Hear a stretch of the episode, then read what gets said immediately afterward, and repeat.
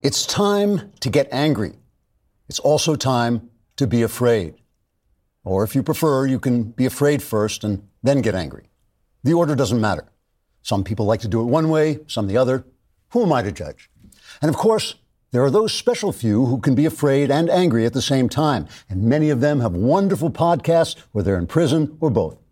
But the important thing is for each and every one of us to wake up each and every morning determined to squeeze each and every drop of fear and anger out of each and every new situation. Because if you're not as afraid and angry as it's possible to be, you're just not paying attention to all the opportunities for fear and anger.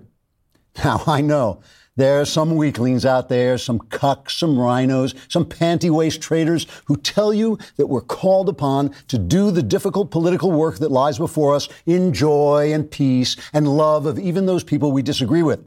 Well, let me warn you without mincing words that once we go down that path, it is going to be almost impossible for me to make a living. And of course, under our great capitalist system, the money I make off your fear and anger lifts all boats. In my case, hopefully one of those sleek cabin cruisers the chicks dig so very much. So, for the sake of American prosperity, or at least this American's prosperity, we can't allow ourselves to be turned aside from the righteousness of our self tormenting rage and terror by a bunch of girly boys, or even girly girls, although I admit they can be distracting, especially when they wear those soft, fuzzy pink sweaters and ponytails. And drive you absolutely insane. But let's not lose focus. This country is facing the greatest challenge it has faced since the last great challenge it faced. And every patriot must take this opportunity to ruin his life while making me rich. So let's get angry and be afraid, and also sick and tired and sleepless and despairing. Maybe even break out in a rash, get one of those facial tics. Because that's what America means to me. Trigger warning I'm Andrew Klavan, and this, at last, is The Andrew Klavan Show life is tickety boo. Birds are winging, also singing hunky dunky doo. Ship shape tipsy topsy, the world is zippity zing. It's a wonderful day, hurrah, hooray! It makes me want to sing. Oh, hurrah, hooray!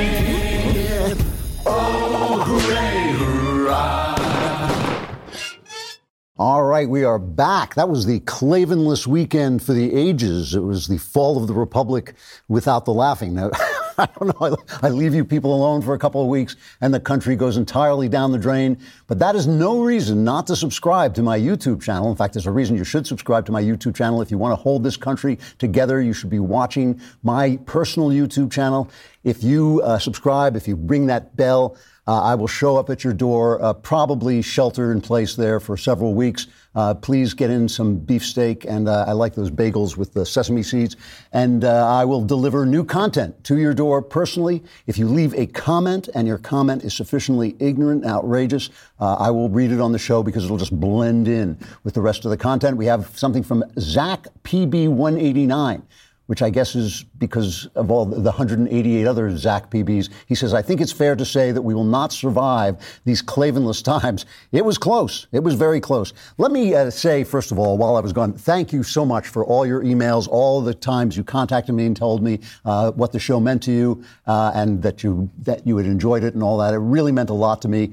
Uh, sorry it took so long to get back. These things always take longer than usual. Uh, but we're here. We're here, and now we will do our best to alienate you and disappoint you uh, with every, all, all the power at our command.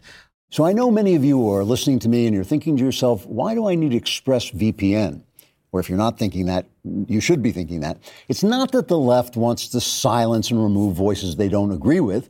Oh, wait, that's exactly what it is. Twitter and Facebook were supposed to be open platforms that encourage people to express their opinions.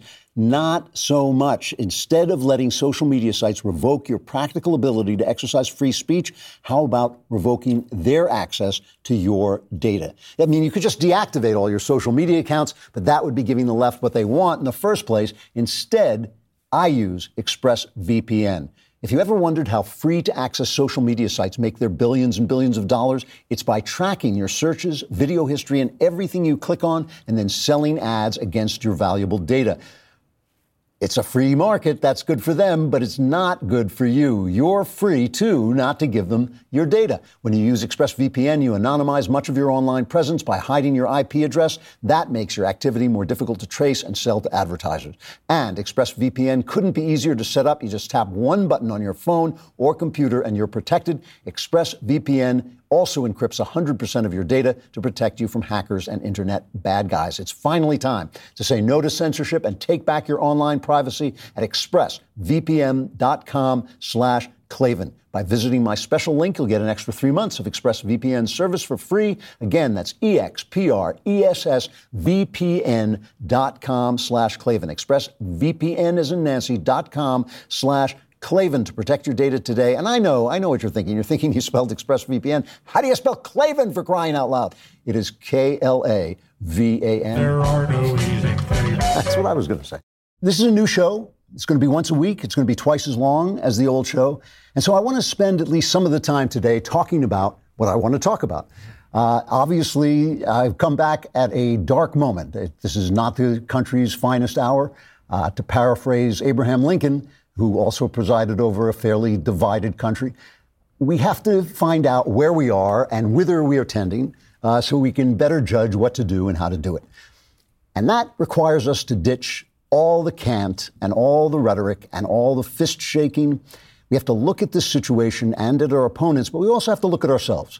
We really have to figure out what we're doing. We have to answer uh, these three questions at least. What exactly are we trying to achieve here? This whole movement, this whole conservative movement, all this time, what have we been trying to achieve? What do we want to achieve going forward? How can we achieve it, obviously? And then the most important question, and the one question I feel that we are most likely to forget in a moment like this, where it's so stressful and so tense, and everything seems to be going against us who do we want to be while we go about the task at hand?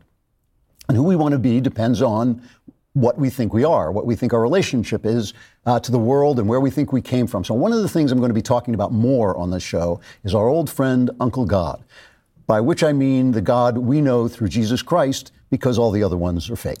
So, so it's not to preach to you, because if you're listening to this show, let's face it, you're already doomed and going to hell. But I think the fact is, every single thing that you think, if you're a Westerner, every, every single thing you think about right and wrong and what a human being is, all of it comes from the Bible.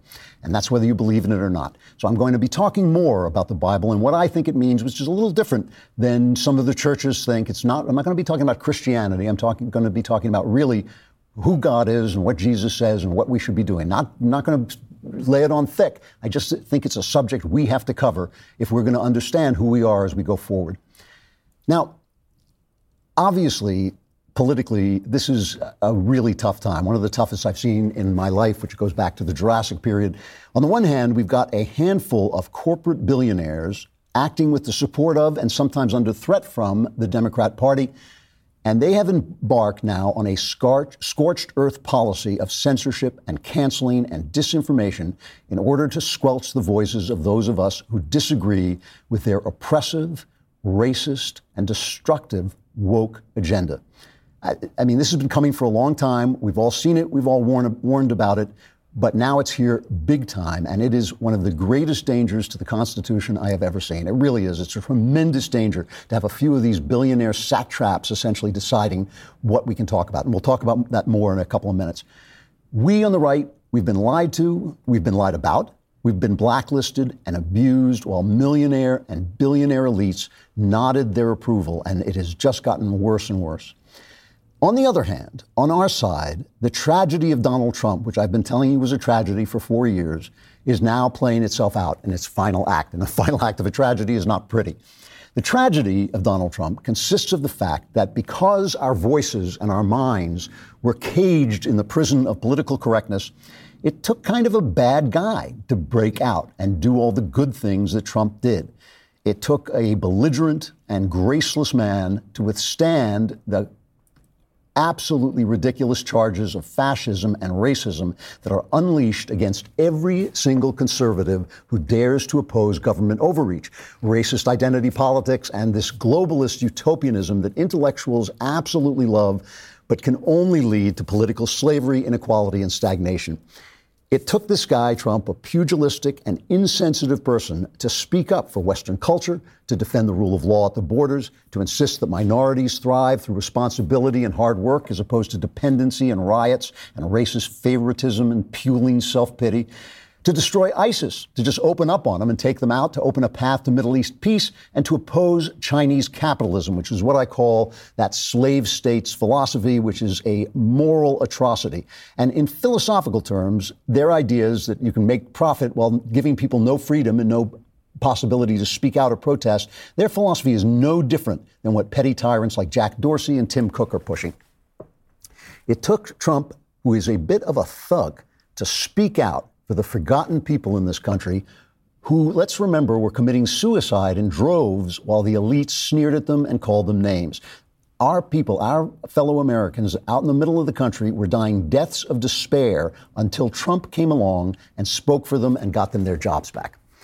So, we love Donald Trump for accomplishing these things. And I know a lot of you really love him, and I don't blame you. I think some of you, maybe, I'll put this in front of you. Some of you, I think, also confuse Trump with the principles he helped support. You think that those principles can't live if Trump is out of the picture. Here's the thing we at the Daily Wire, we need you. You know, if you were watching the movie Run, Hide, Fight uh, last night that we released, we talked a lot about how much we need our audience. You are the source of our income. You give us the power to speak and defend ourselves from the left. If you walk away from us when we tell you something that you don't want to hear, which is our honest opinion, you give us a great incentive to lie to you. That's essentially paying us to lie to you. And I promise you, I give you my word that if you look around, you will very, very quickly be able to find someone who will do that, who will take your money and lie to you and tell you what you want to hear. I can't do that. It, it is literally against my religion to do that. And more than that, through our contact in the mailbag and on the all access shows where you know we speak to you directly and, and in the emails you send me and the times I get to speak to you in person when I go and speak at campuses and things like that. Eh, it, you, hard to believe, but I have come to feel a genuine esteem and affection for this audience. Aside from the fact that you listen to the show, I really have come to like you very much. I'm not joking about that. I mean it. That creates a responsibility in me to do what I would do for any friend, which is tell them the truth as I see it, even when it ticks them off. We have to know where we are, as Lincoln said, and whether we are whither we are tending before we can figure out what to do, and that requires that we tell ourselves the truth. And the truth, as I see it, is that Donald Trump has screwed the pooch. He did exactly. And, and, by the way, I'm not talking about what the left is saying about him. Forget what the left is saying about him for a minute. We, they have no credibility. Nothing they say matters. That's not the point. But Trump did exactly what I feared and told you he was going to do. You always get tomorrow's news today. You got it. He lost Georgia. It was his fault. Republicans stayed home because they didn't think their vote mattered because he told them it wouldn't matter. He lost the Senate. He lost the fight. He could have won by fighting a battle he was never going to win ever. And I warned you that was going to happen, and people were screaming at me, but it's just true. And he was telling you he was going to win. I was telling you he was going to lose. You got to admit, I got it right. Now, a lot of you, and I think maybe the majority of you, and a lot of my friends and a lot of people I know who are very intelligent people, think the election was stolen. I have tracked down myself, I have personally tracked down every charge that I could, and I'm pretty sure it wasn't stolen. But out of respect for you, I'm going to stipulate in what I say that you're right and I'm wrong. Always possible. You can't get everything right, so maybe you're right. Maybe the election was stolen. It seems to me there's not enough IQ points on the other side for them to do that, but never mind. The thing I want to tell you is that whether or not the election was stolen, Trump and his allies did not have the goods to prove the case in court. And that's the only thing that matters if you're looking to overturn other people's votes. Even Democrats have the right to vote. Why? I don't know, but that's in the Constitution. They have the right to vote. You have got to prove your case in a court of law, and they didn't. Now, every time I say this to, to someone, he says, well, you know, the, he would have won if the, court, the courts wouldn't listen to him, or the Republicans wouldn't support him, or the press wouldn't tell the truth. That's true of a lot of people. It is true of there's a lot of bad people in those institutions, but not everyone. You cannot believe that Clarence Thomas has no principles. You know, when he said, when he wouldn't take the uh, case seriously, You can't believe that Clarence Thomas has no principles. You can't believe that Brit Hume suddenly has no political insight when he says the election wasn't stolen or that he's afraid to say anything. That just doesn't make any sense. You can't say Bill Barr, who everybody hates him. The left hates him for his decisions. The right hates him for his decisions, which he has made very openly. You can't say Bill Barr has no integrity or that Mike Pence doesn't believe in God when he says, I swear to God to uphold the Constitution, and so I can't overturn the electoral vote. It can't be, it can't be that every good person, you know, maybe I'm wrong about one of those guys. Maybe one of them is a bad guy. Who knows? But it can't be true that every person that we knew all along was good suddenly is a bad guy because he doesn't support Trump. Okay, that can't be because that's just turning, rewriting the world into the shape of Trump's imagination. Now, I know, and you know I know, that the establishment left is trash. They have betrayed every American principle. They've lied, they've cheated, they've used the instruments of power corruptly, they've destroyed the lives of the hardworking small business people whom they despise, and they cheered and approved the violence of fascist punks like Black Lives Matter and Antifa, and shame on them, they're disgusting. But the riot in the Capitol was also disgusting. A police officer, an officer of the law, was hit in the head by a fire extinguisher and killed. One of five people who died. It was a scene right out of the Gracchi age that preceded the fall of the Roman Republic. And I know today they just today they busted a leftist who was part of the riot, and I'm sure there are Antifa and BLM guys in there. But look, let's not kid ourselves. We know that Trump's more extreme supporters were perfectly capable of doing this. I bought my first gun because of them, because of the stuff they were saying about me, not because of the left, although the left has threatened me too we know that Trump has supporters who are perfectly able to do this, and it looks some of it looks like it was planned. I mean, Trump didn't incite this. CNN is now reporting, and a lot of people are saying that this might have been planned way behind, uh, way before Trump got there. And again, I am not talking about anything the left has to say about Trump. I don't care, and the left is behaving so badly you know, we, we want to just talk about them. But forget about Trump for a minute and just think about the American president. Just think about the perfect American president standing there. Draw a little stovepipe hat on him because it's obviously Lincoln. When the rioting broke out, what should the American president have done in that moment? And that's what Trump didn't do. And that hurt our cause and it hurt the Republican Party very badly. He did not step up and call and call this for what it was and and call for it to stop. He sort of called for it to stop, but it was a mealy mouthed speech. It was not a good speech, and it came too late. All right. So that, that's what I have to say about Trump, that he, he screwed the pooch. So where are we? We now have to stop a rampaging socialist left with a Republican Party that's in complete disarray. That's what the next two years are going to be about. We have to break big tech. You know, this is one thing that the right has been telling me oh, they're private companies, they can do what they want. We have to destroy them. We cannot let big tech kill the First Amendment. We have to elevate new leaders, especially in the House and Senate, because Congress does nothing now except posture, which leaves the way open to tyranny. We need a strongman president because they don't pass any legislature. They just makes any legislation. They just make speeches and look tough and then raise money off it, but they don't do anything. We have to create a new culture that gives voice to freedom and morality. That's what we're trying to do here at the Daily Wire. And we have to demand our Constitution back and demand they govern us according to the Constitution's rule, rules. And here's the hard part about this. If we want the Constitution back, we have to act constitutionally. I mean, there may come a time for civil war that may happen, but I'm sorry, you cannot believe that a bunch of feckless gobshites like the Proud Boys or Nick Fuentes or uh, the QAnon people are going to go in and destroy the government and recreate our constitutional system. That's not going to happen. They were in there crapping on the uh, on the Capitol and spreading it over the walls. That's not James Madison. That's the act of a guerrilla. You know, these are not the people who are going to save our system. Our system is not designed for this. It, it's designed for debate and compromise, and we can fight hard and politically, and we can even go low if we have to. But at some t- point, constitutional governance is about debate and compromise. And if you think anyone willing to do that is a weakling or a cuck, you're not fighting for the Constitution. So then, what are you fighting for? Right? What are we fighting for if we're not fighting for the Constitution? So we have to do all these things, and we have to do them all without becoming snarling, angry, frightened, violent, fat-mouthed, bigoted children unworthy of the liberty that was handed down to us. I'm utterly convinced we can do that. I'm utterly convinced we can win this fight in the law courts, in the government. Uh, or enough of it to keep the republic going for another generation at least, but we can only do it if we know not who we stand for, but what we stand for. We have to remember the words of the psalm do not put your trust in princes, in mortal men who cannot save. Donald Trump is going to be gone. We're all going to be gone, but the principles, the principles remain. So that's what the show is going to be about. What we have to do, wh- who we want to be when we do it, and what the news means in that sense and what the uh, culture has to tell us. Right now, our elites are idiots, our ruling class has failed. We, the people, led by God, are going to have to become magnificent. You say you want a revolution and we all want to change the world, but as we say here on the Andrew Klavan Show, you have to change the world for the better. So if you're tempted to coddle yourself with despair, just remember the ancient wisdom of the Beatles. It's going to be shooby doo, all right. So, you know how New Year's came and you made resolutions like you were going to drink less and lose some weight? Now you're 250 pounds lying in the gutter.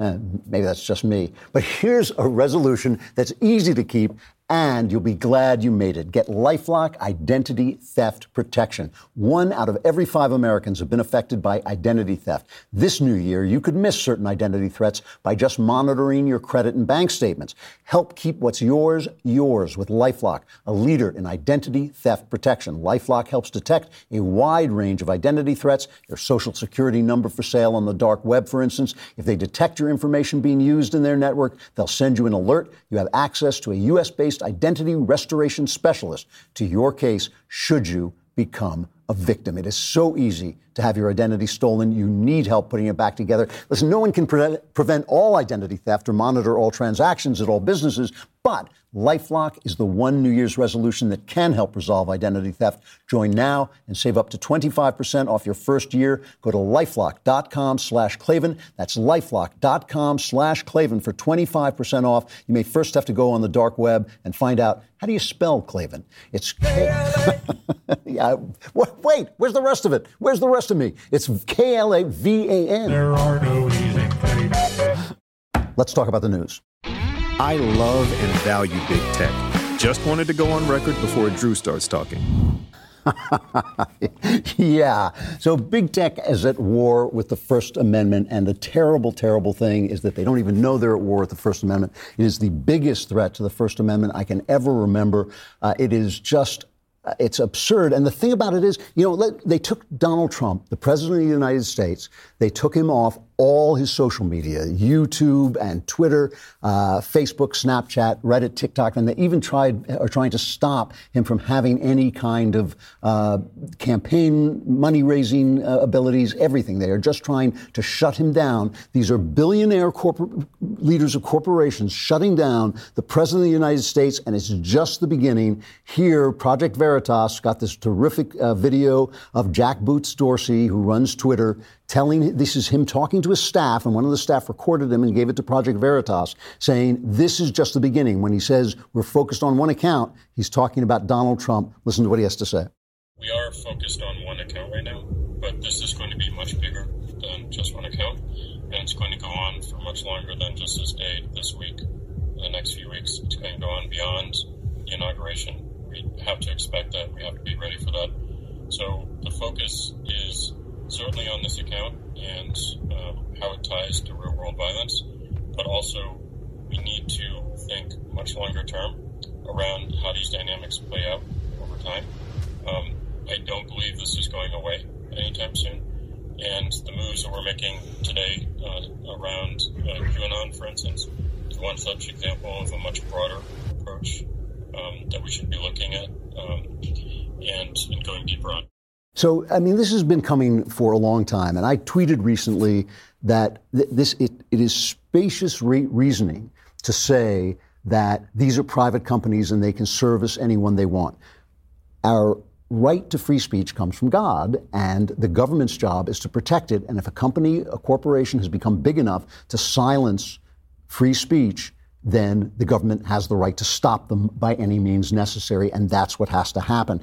So, you know, what they always say to you is, well, if you don't like it, you can start another, you can start your own company. So they started Parler to compete with Twitter, and they have now shut down Parler, and they've done it in every possible way. Parler is suing. I think they're suing Amazon, aren't they? They're suing Amazon, uh, but they have just completely denied them service. They've cut them off the internet essentially, and so they say, yeah, you can compete, and then we'll destroy you too. So it's all totally phony. You know, 2018, Tim Cook, the head of Apple, made a speech to the Anti Defamation League.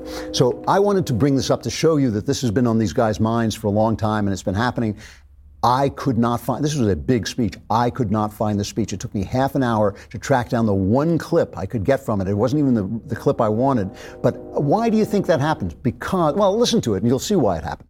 We only have one message for those who seek to push hate division, and violence. You have no place on our platforms. You have no home here. From the earliest days of iTunes to Apple Music today, we have always prohibited music with a message of white supremacy. Why? Because it's the right thing to do.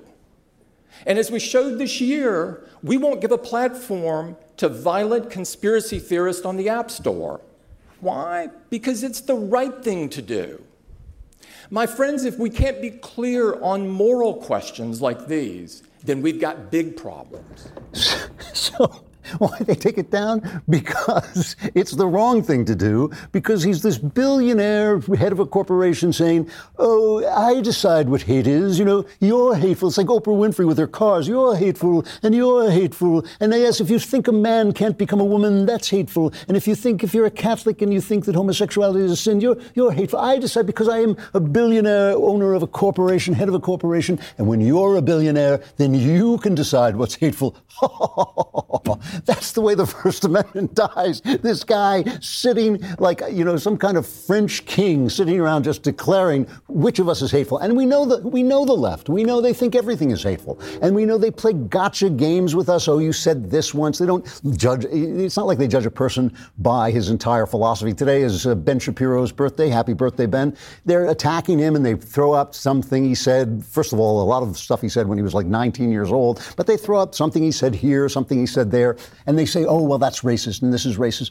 But, you know, I, I know Ben pretty well. He's not a racist. Uh, he's just not. So, it, so who is to decide? They set the rules. You know, today, one of the, I, I tweeted saying that Ben is not a racist. People started, of course, the left started throwing up these uh, examples of things they thought were racist. And one of them was a video the Daily Wire put up on Columbus Day many years ago uh, and it was teasing the people who say it was bad that Columbus discovered America because the poor Native Americans, and we were making they were making jokes about uh, Native Americans being primitives while the Europeans brought all this civilization and all this. It was a funny, you know, satirical video. Now. Neither Ben nor I had anything to do with that video. Ben was on vacation when it went up. When he came back, when he saw it, he ordered it taken down and he apologized for it because he thought it was racist. I also had nothing to do with that video, and uh, frankly, wouldn't have made the video for complicated reasons, but I wouldn't have made the video. But I disagreed with Ben strongly then and now. I disagreed with him because I don't think we should let the left set the terms of anything, and I think we should be allowed to make stupid sophomoric jokes about even race. That's what I think. I think friends make jokes about one another, especially guy friends. You know, guy friends make jokes about one another. If we're all going to live in this big country together, we've got to be able to make jokes about one another without being canceled. And this is a terrible thing the left has done for us. So they, seize on that, a, an incident they know nothing about, and they say, oh, you're a racist, you're hateful. And that can get Ben canceled. That can get people canceled because Tim Cook is in charge. You know, ah, you're hateful. I decide. I'm, a, I'm the corporate king. I decide what's hateful. And then, you know, they also just they lie. Jack Dorsey is a guy. I, I mean, I would never turn my back on this guy. I, t- I tell you, he is just the, this kind of plausible deadpan. Uh, I, you know, I'm going to tell you what's what. And so he puts out a series of tweets saying, "I do not celebrate or feel pride in our having to ban Donald Trump from Twitter or how we got here. After a clear warning, we take this action. We made a decision with the best." best information based on threats to physical safety, both on and off Twitter. But here's David Marcus writing in the New York Post. Twitter hosts a kill Trump hashtag. In all of the glorious English language, there's no clearer, plainer, or shorter way to call for violence than the word kill followed by someone's name. But there it is. One of these tweets reads, arrest Trump, not enough to kill Trump. And this isn't new. Back in June, the hashtag assassinate Trump was bouncing around the website with gems like someone take this clown out now. That tweet is still up. They are lying. While Trump's uh, alleged calls for violence, in fact, he explicitly called for peaceful protest, uh, uh, they got him banned. The Ayatollah Khamenei tweeted this in November Palestine will be free while the fake Zionist regime will perish. There's no doubt about this. This is so encouraging a completely legal challenge to election results gets our president banned, but the leader of Iran's brutal state threatening to wipe out Israel is no problem at all. So I don't know about you, but one thing that really has helped me when we've been locked down or at least in, in the house more, especially when my wife is out of town, are books. I am having books delivered to my door one after another after another. I love them. So much is happening there, and it's never been more important to be able to see who's there or what's happening because you do not want some literate thief coming and stealing your books. It's a perfect time to upgrade your doorstep with a Ring video doorbell. Those literate thieves are everywhere, and with Ring, you can see and speak to whoever is at the door from anywhere right on your phone. You'll never miss a visitor, whether it's your neighbor, your dinner, or your groceries, or a well read thief. You can keep those packages and deliveries safe. With motion detection, you'll get notified even if they don't ring the doorbell. If someone stops by or something's going on, Ring lets you know. I really do love having a Ring uh, security around the house. It just helps me to keep an eye on everything. And right now, you can get a special offer on the Ring Welcome Kit at ring.com slash Klavan. It comes with Ring's Video Doorbell 3 and Chime Pro, the perfect way to upgrade your front door and start your Ring experience. So go to ring.com slash Klavan. That's ring.com slash, how do you spell it? It's K L A V A N. There are no E's in Klavan. I just make it look this incredibly easy. It just goes beyond this. It's, it's so dishonest. It's so wrong. And, it's, and by the way, it's also dangerous because Donald Trump was elected because people were unheard. When I say they were committing suicide, they were committing suicide at such rates in the Midwest, a lot of white people doing it too, committing suicide because they were in despair, because Obama didn't even know they were there, so many dying deaths of despair that the actual life expectancy of Americans, 300, over 300 million Americans, it went down. That's how many people were dying deaths of despair, and they didn't even know it.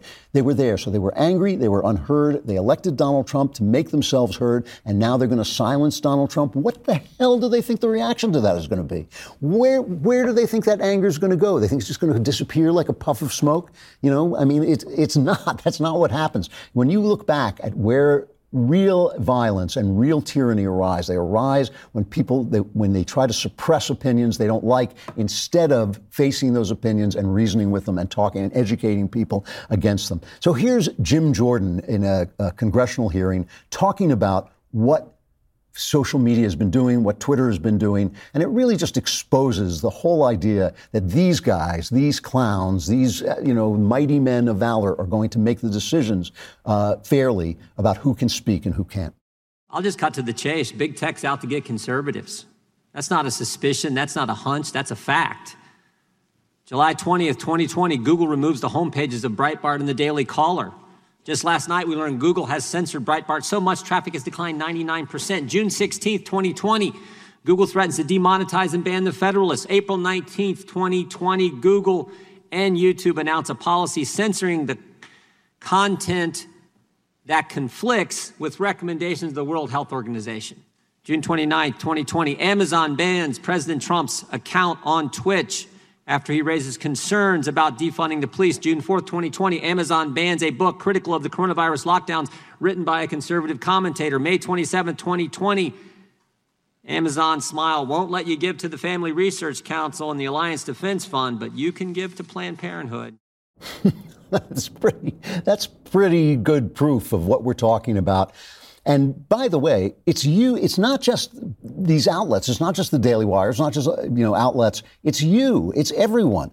Here's an editorial in Forbes magazine saying, Don't let the chronic liars cash in on their dishonesty. This is an editorial in Forbes magazine. Press secretaries like Joe Lockhart, Ari Fleischer, and Jay Carney, who left the White House with their reputations in various stages of intact, made millions taking their skills and credibilities to corporate America. Trump's liars don't merit that same golden parachute. Let it be known to the business world hire any of Trump's fellow fabulists, and Forbes will assume that everything your company or firm talks about is a lie. We're going to scrutinize, double check, investigate with the same skepticism we'd approach a Trump tweet. We want to ensure the world's biggest business media brand approaches you as a potential funnel of disinformation, then hire away Forbes magazine, a powerful magazine in the business world, threatening to destroy any company that hires people that worked for Trump.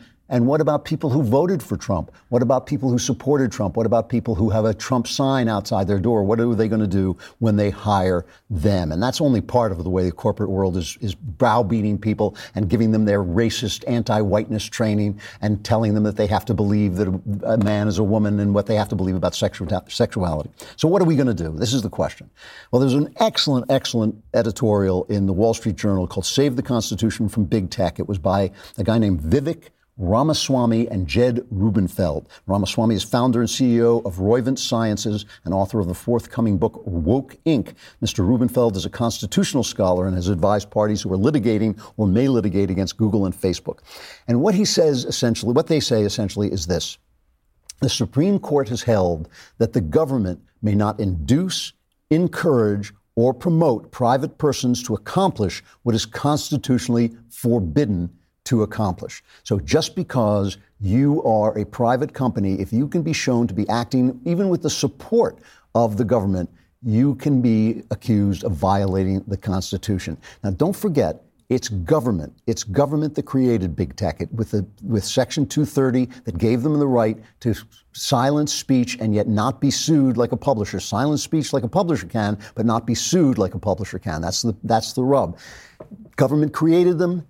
Government can take it away. There's absolutely no reason we can't fight these guys in court. We have to fight these guys in court and, and win. It's not really antitrust, although we now see there's no way of we can compete with them. There's no way they will allow us to compete. They will crush us before we compete. The Parler has proved that. They are silencing free speech. They're damaging the Constitution. They're taking away the rights that were given to you by Almighty God. And as big a man as Tim Cook thinks he is, he is not that big. So this this battle can definitely be won. I think these guys have way overstepped, way overstepped, and I think we have to take it to them and crush them. And it, you know, boycotts may help. We may have to leave. I'm certainly getting ready to leave Twitter. I don't, you know, I don't go on that much anyway. But I just feel like, you know, they're going to treat people like this. I don't want to be any part of them.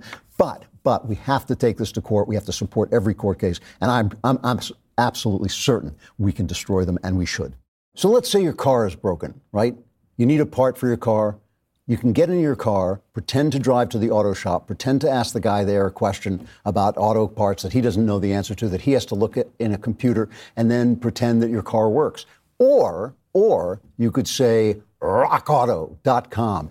Just saying that is so much fun that your car may start instantaneously. Just the minute you say rockauto.com, the car might, ah, yes, I can drive again. Or, or you can go on their computer site and get the part you need. They always offer the lowest prices possible rather than changing prices based on what the market will bear, like airlines do. Why spend up to twice as much for the same parts? Why pretend to drive to a pretend place and pretend to get parts when you can go on rockauto.com and get to say rockauto.com plus get the part you need for a great, great price. So go to rockauto.com right now and see all the parts available for your car or truck and write Klavan in there. How did you hear about us box so they know we sent you and you want to say it like they want to say Klavan and then you want to spell it K L A V A N. It's the girls love this by the way. You'll, it'll be great.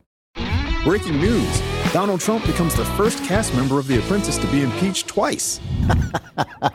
yeah, I enjoyed, I, I really enjoyed the biennial uh, impeachment of the president, like every two years. I think we should make it an annual event, you know, we should have, it should be like a big theater. We should have like a VW come out and like all the congressmen come out and with big shoes and, you know, red wigs and everything and keep pouring out of the Volkswagen into the Capitol Rotunda and start the, start the circus of impeaching the president.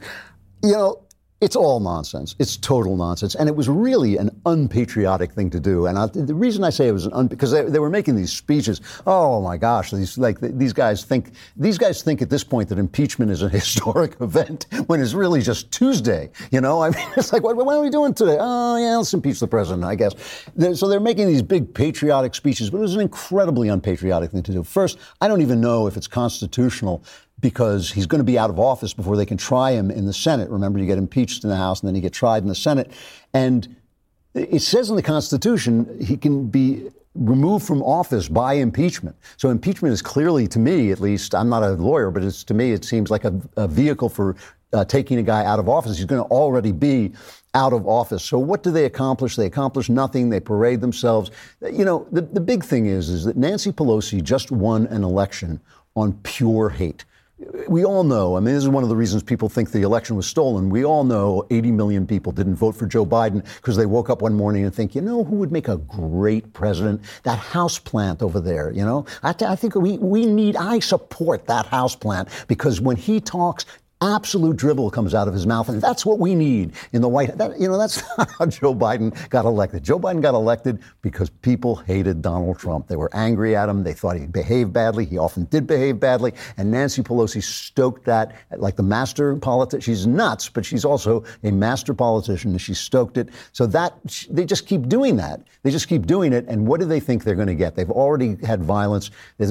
These guys are just waiting for the violence, I guess, because they're waiting to crack down on the violence. And They're waiting for more excuses to outlaw constitutional conservatism. That's obviously the target. It was an embarrassment. I thought the entire thing was an embarrassment. Uh, let's just play a little bit. We'll play uh, Barbara Jean Lee. She's the congressman from California. And of course, they made it immediately made it about racism. I, I, don't know what it had to do with racism. It had to do with the fact that they thought the vote was being stolen. Here's uh, Barbara Lee. On January 6, Donald Trump incited his white nationalist supporters to initiate an attempted coup against the heart of our democracy, the United States Capitol. This heinous act of domestic terrorism demands that Congress act to remove this president. Donald Trump has been and remains a threat to our national security and our democracy and wholly unfit to serve as president. He and his supporters must be held accountable for inciting violence against the government of the United States. Congress must act immediately to remove this clear and present danger to our country. It's time to impeach Donald Trump again. Inciting violence. The Democrats would never do that. Play cut 12. I, I, I, just don't even know why there aren't uprisings all over the country, and maybe there will be. People need to start taking to the streets. This is a dictator. You know, there needs to be unrest in the streets for as long as there's unrest in our lives. Enemies of the state. Show me where it says that protests are supposed to be polite and peaceful. Do something about your dad's immigration practices, you feckless. When they go low, we kick. How do you resist the temptation to run up and wring her neck? Biggest terror threat in this country is white men, most of them radicalized right, up to the right. I thought he should have punched him in the face. I said, even if you lost, he insulted your wife. Yes. He came down the escalator and called Mexicans rapists and murderers. He said, well, what do you think I should have done? I said, I think you should have punched him in the face and then gotten out of the race. You would have been a hero. I'd like to punch him in the face. I said, if we were in high school, I'd take him behind the gym and beat the hell out of him. Punch some people in the face. you know, you remember the story? I think it was a, a Twilight Zone episode or maybe the new Twilight Zone. I wish I could remember who wrote it. Uh, but it was it was the idea that you get a button and they give you a million dollars to press the button and it'll kill someone you don't know. That was the catch. That was the trick of the story. And they bring the, the, lady the button and they need the money. They're desperate for the money and they say, if you press that button, it'll kill someone you don't know, but we'll give you a million dollars. And ultimately she succumbs to temptation. She presses the button. The door opens. It's the same guy who brought the button. He takes it back and she says, well, who will you give it to next? And she, he says, don't worry, we're going to give it to someone you don't know. And obviously now she's in danger. That's what this was like. This is like, you know, oh, they burned down uh, a federal police building in Oregon. They they build uh, burn down your business. They kill people, you know, in uh, in other states. But it's someone you don't know. Then when they show up in Washington, suddenly, suddenly, viol- political violence is a big, big problem. It is just, uh, it's just embarrassing. It is just embarrassing. So when I'm lying awake at night, not going to sleep, I love to be lying on my pillow, which is a my pillow. My pillow is a my pillow because this stuff it's great. The pillows don't go flat. You can wash and dry them as many times as you want. They maintain their shape, shape. And best of all they're made in the usa i'm not sure that's best of all. One of the best things about them is they're made by mike lindell and the left hates that guy. So while i'm lying awake i get to be filled with the satisfaction of lying on mike lindell's my pillow which the left hates. If you don't have a my pillow or you know someone who doesn't now's the time because for a limited time mike is offering his premium my pillows for his lowest price ever. You can get a queen size premium My Pillow, which is regularly $69.98 for only $29.98. That's 40 bucks in savings.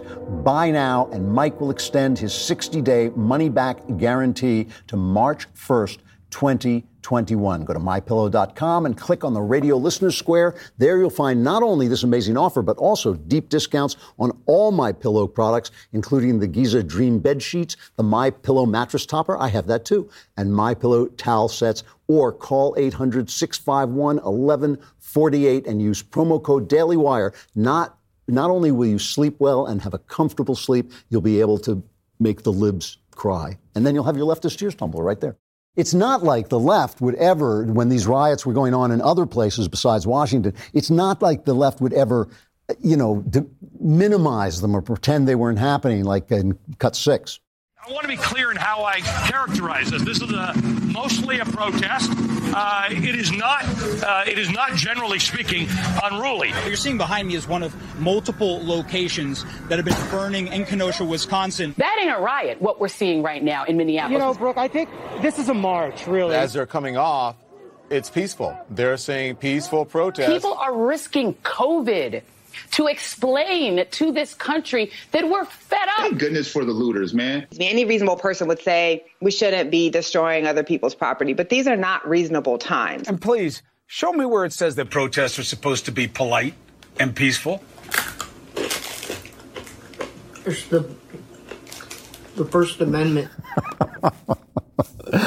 oh man, you know, like they, the left would never do anything like, for instance, for instance, romanticize a violent uh, Iranian terrorist who had murdered American soldiers simply because it was Trump who killed him instead of Barack Obama. They would never do that, like in Cut Five.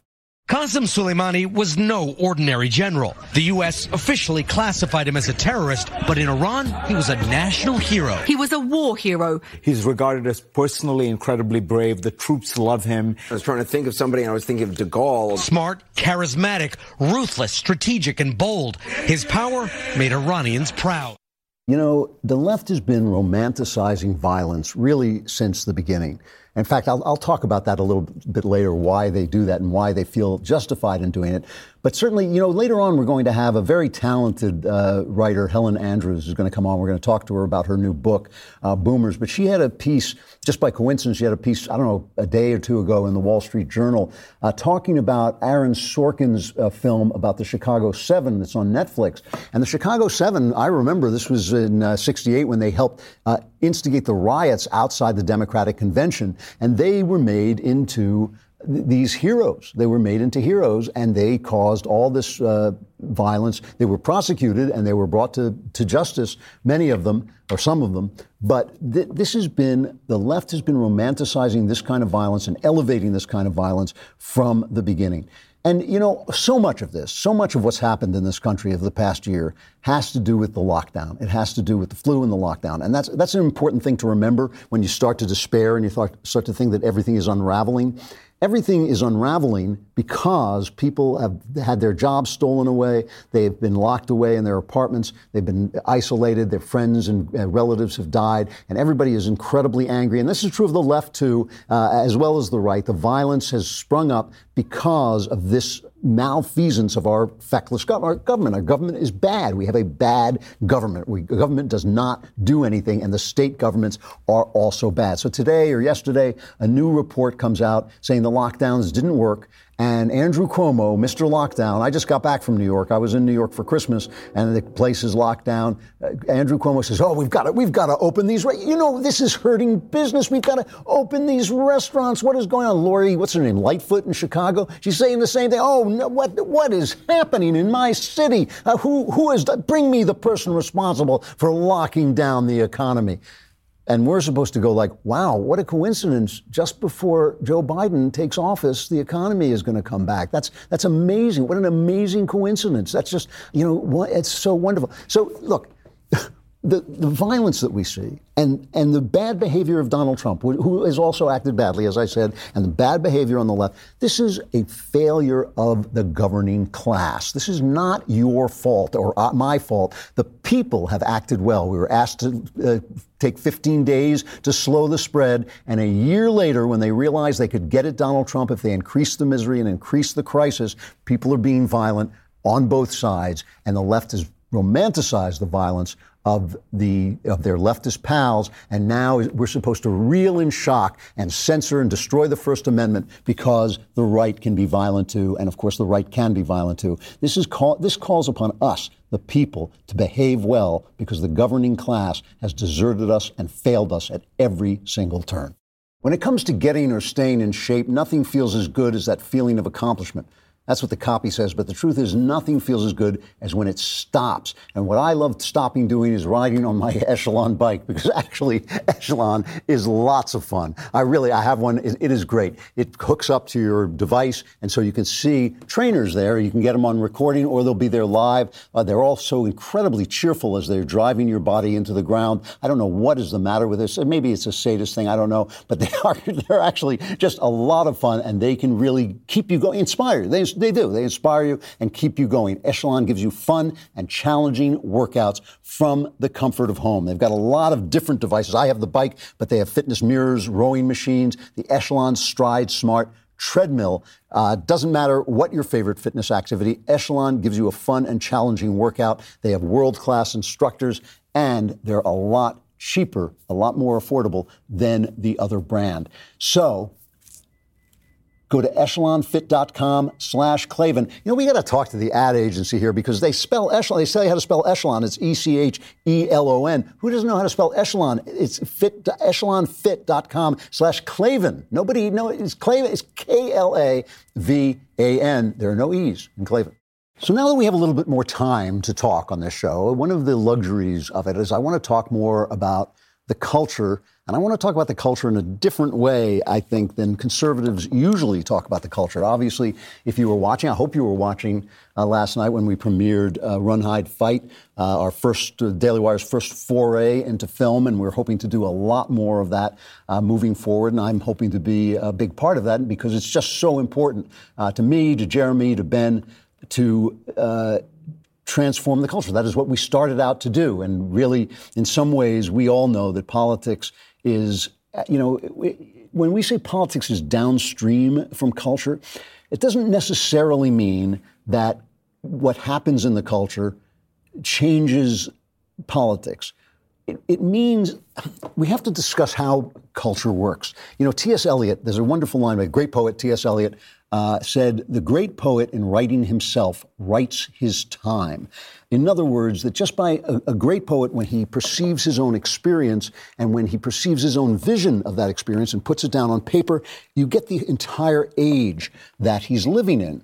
And when you get the age encapsulated in culture, it, it helps you to understand the culture, but it also guides the way you think about the culture, all of us, the way we think about the culture. And just to give you an example, uh, you know, superhero movies have become so exciting, you know, so uh, popular that they really are the movie business at this point. There is no movie business without superhero stories, and and I really do suspect, and I'll talk about this another time at length, but I really do suspect that superhero movies are a way of imagining a transhuman future uh, that is that could in fact be coming down the pike, and it's one of the things that I think people are thinking about, and so it tells us something about our technological culture and the way we envision our humanity in good ways and in bad ways, and so what I want to do is I want to look at certain acts, works of culture, not as, oh, here's the message that they gave and the message was good or bad. I always think that that's a, a tremendously shallow way, actually, to look at a work of art. Work of arts, uh, works of art do have themes and they do have uh, messages of a kind sometimes, and some of them are actually just political propaganda. Even good works of art, like uh, 1984, can be political propaganda, and all of that is worth talking about. But one of the things that they really tell us is they tell us about the time that the work of art was made. They encapsulate a, a, vision of the time in which the work of art was made. And if the work of art is enough of a work of genius, if it's smart enough, if it's beautiful enough, they also are predictive. A great poet is not just a cultural uh, explainer, but he's also a seer. Because when you explain the time brilliantly, you can see everything that's implied in the time and you can start to see the future. It is a bizarre thing. My favorite example is always Hamlet. In Hamlet, uh, I believe that Hamlet is a, a poem about the Reformation. Uh, Hamlet goes to Wittgenstein, which is where Luther started the Reformation, and he can't figure out what's real and what's not, what's good and what's bad, what's true and what's not true. And I believe that what Shakespeare was saying is now that the authority of the church to determine spiritual reality is gone, we are going to run into these problems. Who am I? Uh, what is my soul? What is what's real? What's good? What's bad? And in the famous mad scene in Hamlet, uh, Hamlet comes out pretending to be mad, but it's a question of whether he's pretending to be what he really is. That's the question that the scene kind of puts forward. And he says a lot of things that echo postmodernism. So he's asked, Polonius asks him, what are you reading? And he says, words, words, words, which is a famous postmodern deconstructionist idea that words are devoid of true meaning and they are actually instruments of power. He says nothing is good or bad, but thinking makes it so. That's, so that's moral relativism, which is an old and ancient idea, but came back with the death of the, of the church's monopoly on reality. Uh, he says, I could be uh, king of infinite space. I can't remember the line, if, but it, I could be a king of infinite space if I didn't have bad dreams. So you, you, even get a sense of Freudian psychology coming down the pike. So Shakespeare was so brilliant that when he described his time, the 17th uh, and 16th century, he was actually describing our time as well. He was predicting our time. So I want to look at a couple of things. The last really uh, great moment in American culture, which now is trash. Our culture now is absolute trash. It is broken just like every other aspect of our country right now. Uh, our music is trash. Our television show is becoming trash. Movies are trash. Books are, are non existent. Uh, but the last great film, uh, the last great uh, uh, blow up of American culture was the golden age of television, which lasted from about 2000 to about 2010.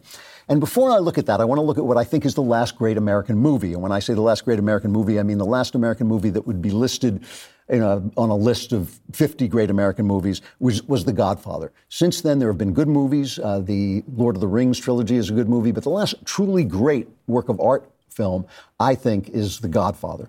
And The Godfather had a really interesting take on what was going to happen to the country. It was not just examining the moment and not just examining the past moment when it takes place, but it was also uh, predictive of what was coming down the pike.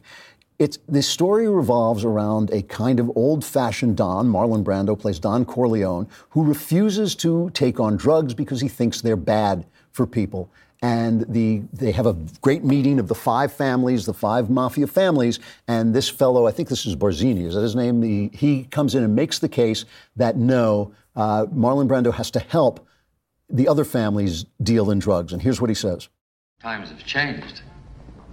It's not like the old days where we can do anything we want. A refusal is not the act of a friend. If Don Corleone had all the judges and the politicians in New York, then he must share them. All it others use them. He must let us draw the water from the well.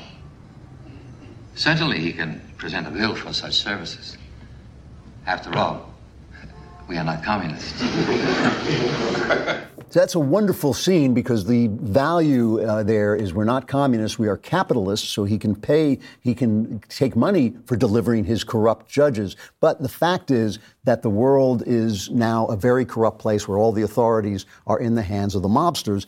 And remember, he starts by saying, This is not the old days. We can no longer do what we want. And the end result, of course, is the famous scene where the, Michael Corleone, the son, is at a baptism while he's killing his enemies. You just play this MOS, play it without sound uh, in the background. He's killing his enemies while he is agreeing that he is going to uh, be a, a, faithful follower of Christ. And it ends with a police officer, a, a, mobster dressed as a police officer, killing guys and finally killing, I think it's Barzini himself, on the, on the steps in a scene that is reminiscent of a mobster scene in a Jimmy Cagney movie where Jimmy Cagney is killed by a cop on a flight of steps. Everything has been turned around. Catholic, you know, the Christian uh, agreement to be a follower of Christ has become killing your enemies instead of loving your enemies, and the cops are now the mobsters, and the mobsters are indistinguishable from the cops. So everything has been turned around. So the two themes there are things are not what they used to be, and the good times are gone, the old times are gone, and that our only value left is money, is capitalism. And that is reiterated in The Sopranos in the golden age of TV, which really was one of the great shows of the golden age of TV, when Tony Soprano, the mobster boss, comes to the psychiatrist uh, and complains that he's having panic attacks. It's good to be in something from the ground floor. I came too late for that. I know. But lately, I'm getting the feeling that I came in at the end. The best is over. Many Americans, I think, feel that way. I think about my father. He never reached the heights like me. But in a lot of ways, he had it better. He had his people. They had their standards. They had pride. Today, what do we got? so the, this idea, this memory of the good old days of, of being a, a cowboy, essentially. They're talking about, when he talks about we've missed the best of times, he's talking about something that is more important to men than it is to women. He's talking about the death of the time when men had a large scope of action uh, in the wilderness. That's why we love cowboy movies, or used to love cowboy movies. In space, when we went into space, there was an idea that we were still explorers, still going to the next new place. The space program is has virtually ended. Donald Trump was kind of bringing it back.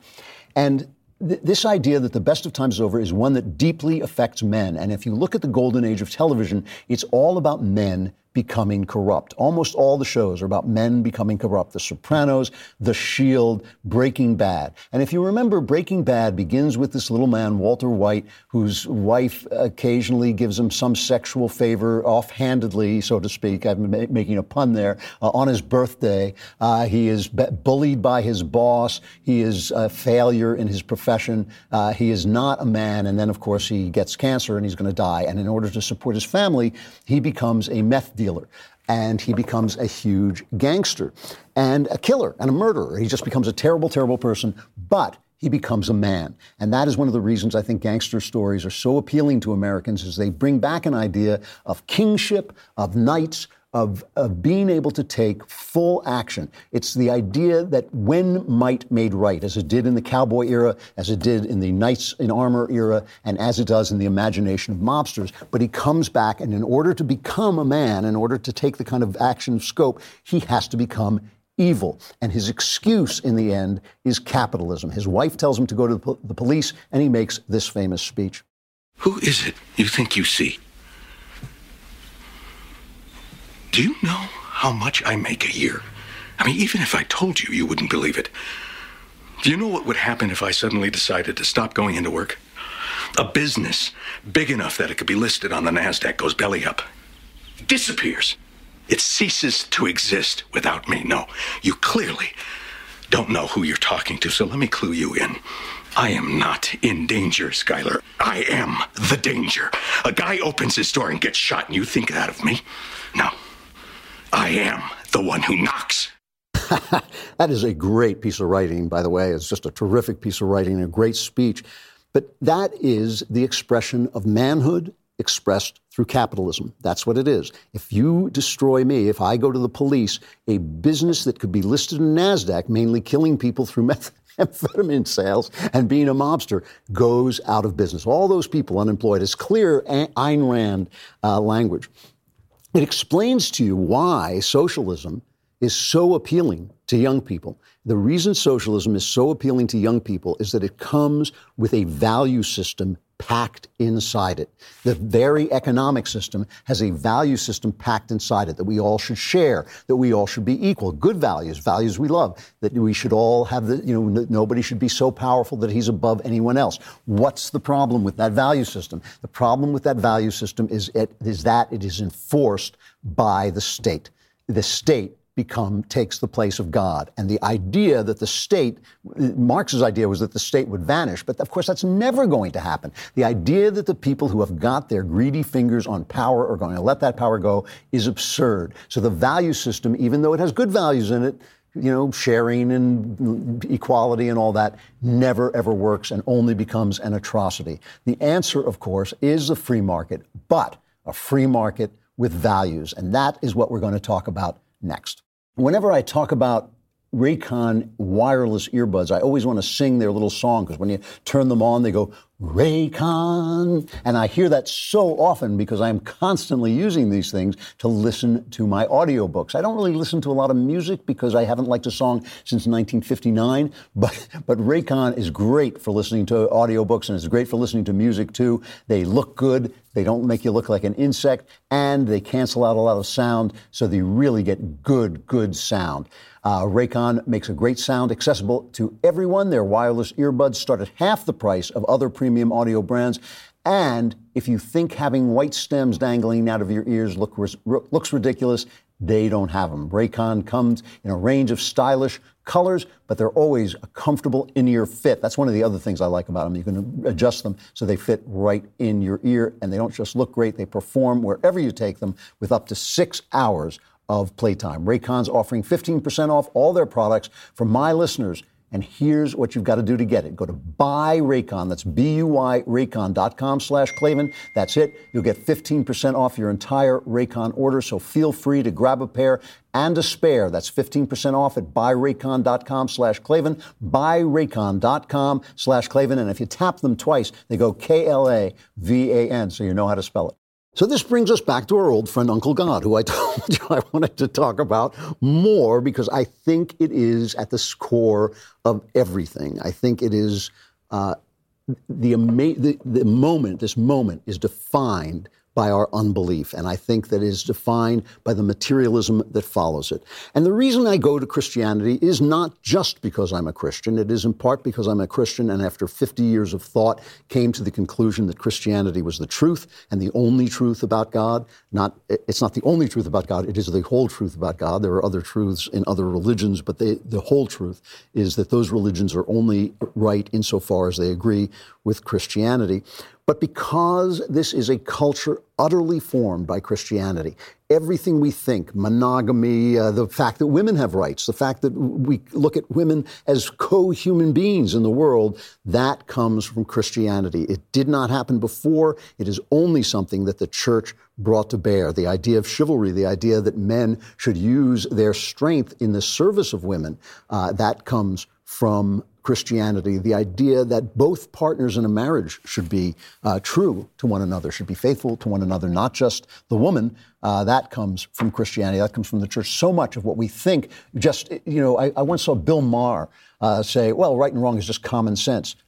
It's not just common sense. We are all shaped in this image, and there's no way to bring it down without becoming evil. There's no way to bring it down. See, that's what the left thinks. The left thinks, oh, yeah, we can get rid of the Jesus stuff and we'll just invent our own morality. And I'll talk another time about why that's not going to work. But the fact is, these are the founding values of the country. We cannot, of the, of the culture, we cannot get rid of them uh, without getting rid of the culture. We cannot get rid of the culture without chaos come again. And on top of all that, because the values are true and right, we can't get rid of them without. Um, without destroying ourselves and becoming evil.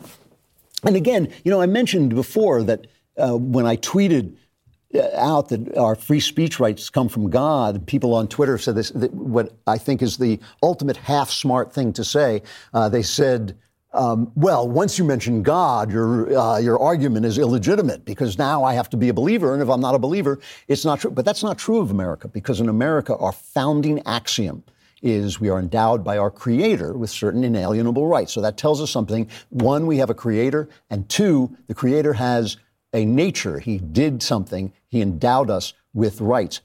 When I say an axiom, an axiom is an assertion that doesn't have to be proved, but it, because it proves everything else that comes after it. Uh, Jefferson called these truths that are self-evident. That's what an axiom is.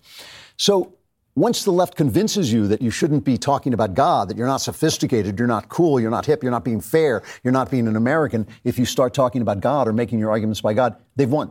It's over. That's the argument's over already. And it doesn't mean it doesn't mean you can cite the Bible to make a political argument. You can't. That's not right. But you can say, no, this is the the idea in the Constitution, in the Declaration, and in the Constitution is that there is a God, that He created us in a certain way, and that the, that certain way includes our rights. Once you get rid of that, once you get rid of that idea, you have no defense for your rights. They knew it when they wrote the Declaration. They know it now, and that's why they're trying to get rid of it. That's why they are. It's, it's why they want the default to be you can't speak about God in the public square. That's why they transformed the idea of the separation of church and state, which is not in any of these documents, it's just in a letter that Jefferson wrote, uh, that they took the separation of church and state, which was supposed to protect the church from the state not the state from the church. It was not supposed to mean that, that we couldn't talk about God in the public square, that you couldn't teach God, because without God, without the, that idea of God, the creator who endows us with rights, you have no argument for your rights. That's why you hear now uh, people like Yuval Harari saying rights are just a fiction. They don't exist anywhere. They're just an idea that we, we made up, uh, and, and it's a, a fiction, like a novel. But that's not true. Fictions can be true or false, right? A fiction either describes the world accurately or it describes the world inaccurately. And in fact, we do and were made with rights. So when we turn to the Bible and we ask, what, what does God consider the prerequisite for morality? I always look at this one scene because obviously there are all these rules and regulations in the Old Testament and Leviticus, and basically Jesus came to put paid to those rules and to write God's law on your heart. But that doesn't mean there are no rules. I'm not an antinomian, you know, where I don't believe the law, law matters at all. But it, there's one scene in the Bible where, and it's in uh, all the synoptic gospels, they, that's uh, Matthew, Mark, and Luke, not John. Uh, all the gospels that kind of hang together very tightly, uh, where a rich man or a ruler comes to Jesus and he says, what, what must I do to inherit eternal life?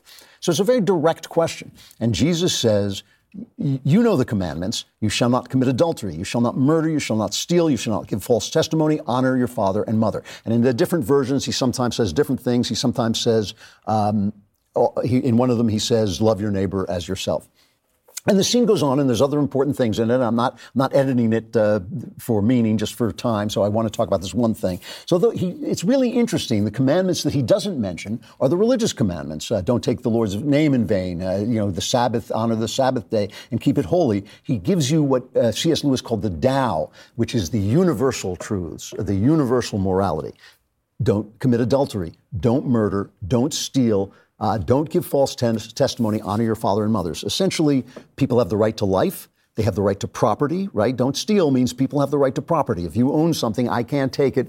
They and, and the other, most of the others are about uh, representing yourself as you are. Adultery, uh, false testimony, you, your word should mean something. If you pledge to be faithful to your wife or your husband, be faithful. If you give testimony, make sure that testimony uh, is is the truth. When you open your mouth, uh, your your words should speak your heart, and your heart should be true. And honor your father and your mother, of course, is that you didn't come from nowhere, uh, and you should honor the things, the places that you came from, and the culture that you come from, and the traditions that you were given. And the scene goes on. Uh, I talk about another time, but so there are these rules, but there's also a lot of stuff in the Gospels that is a lot more amorphous than that. And one of them is when Jesus is brought children uh, and to heal and to talk to, and the people say, "Well, don't bother, you know, the rabbi with children." And he says, "No, suffer the little children. Let the little children come to me. Don't forbid them, because of such." Such is the kingdom of heaven made. And later he says, uh, I tell you, unless you change and become like little children, you will never enter the kingdom of heaven. And I want that's what I want to talk about just for a couple of minutes, all right? What, what, does it mean to become like a child? Why do I have to become like a child to enter the kingdom of heaven? And a lot of people say, well, children are so innocent. Those people have never met a child. I mean, that's not children. Children are ignorant, uh, but they're not innocent. They are full of all the desires and goals that other people have, and uh, you know, they don't have they don't have the sexual desire, so there's a certain innocence there. But obviously, they can be bullying, they can be mean, they can be cruel. They're also annoying. Uh, they are a lot of other things. Uh, and, you know, you might say, well, have the faith of a child, have faith like a child. But then what kind of faith is that? Do you want to have a faith that has no intellectual component, where you never ask questions about your faith, where you never deepen your faith or express your doubts? Then you're never going to get anywhere. And your faith is going to become sclerotic. It's going to become hardened. Uh, and you won't be able to proceed in your faith.